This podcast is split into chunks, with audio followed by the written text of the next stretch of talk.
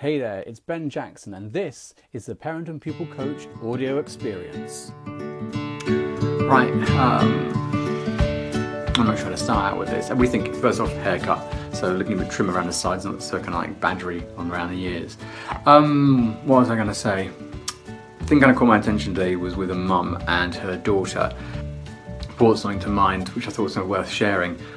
Just about how the mum was kind of blaming the child for not doing certain things. And what the result of that had been is that they looked like they were running late for school. Mum was blaming the daughter.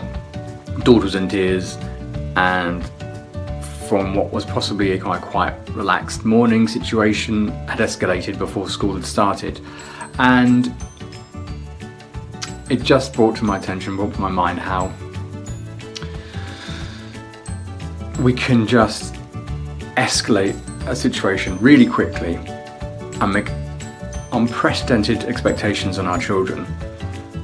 And I say with an example is that, you know, the mum had been saying, you should have gotten up, gotten up earlier. The daughter said simply straight, but I don't know how to read the time, which, saying again, sounds a little bit comical, but there's a real truth to that.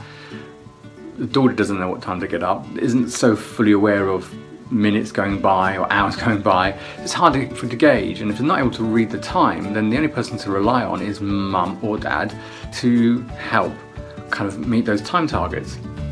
And it just seemed really obvious that to me that mum needed to take a step back and actually say, I'm making, I'm now escalating the situation, making it worse. Mum was getting upset, was raised her voice, wouldn't say she's shouting, but raised her voice. Daughter's more upset, and obviously naturally then before mum was more upset as well. And everyone looked like they were leaving the house in a bit of a temper. Not a great start to the day. And it just seemed to be worth sharing that we can make really high expectations of our children. Actually beyond what is reasonable beyond what we actually even know to be true. The mum will know that the daughter can't tell the time and to then blame the daughter for not getting up soon enough seems a little bit harsh. But often we can get wrapped up in that idea. We can just, you should have known, should have known those kind of things here. And as we want to share with you that we need to be mindful of actually what do our children do? What can we help them with? And where we are kind of like tripping them up. Um, where do they need our help? And when do we need to take a step back? And being mindful of what they do know.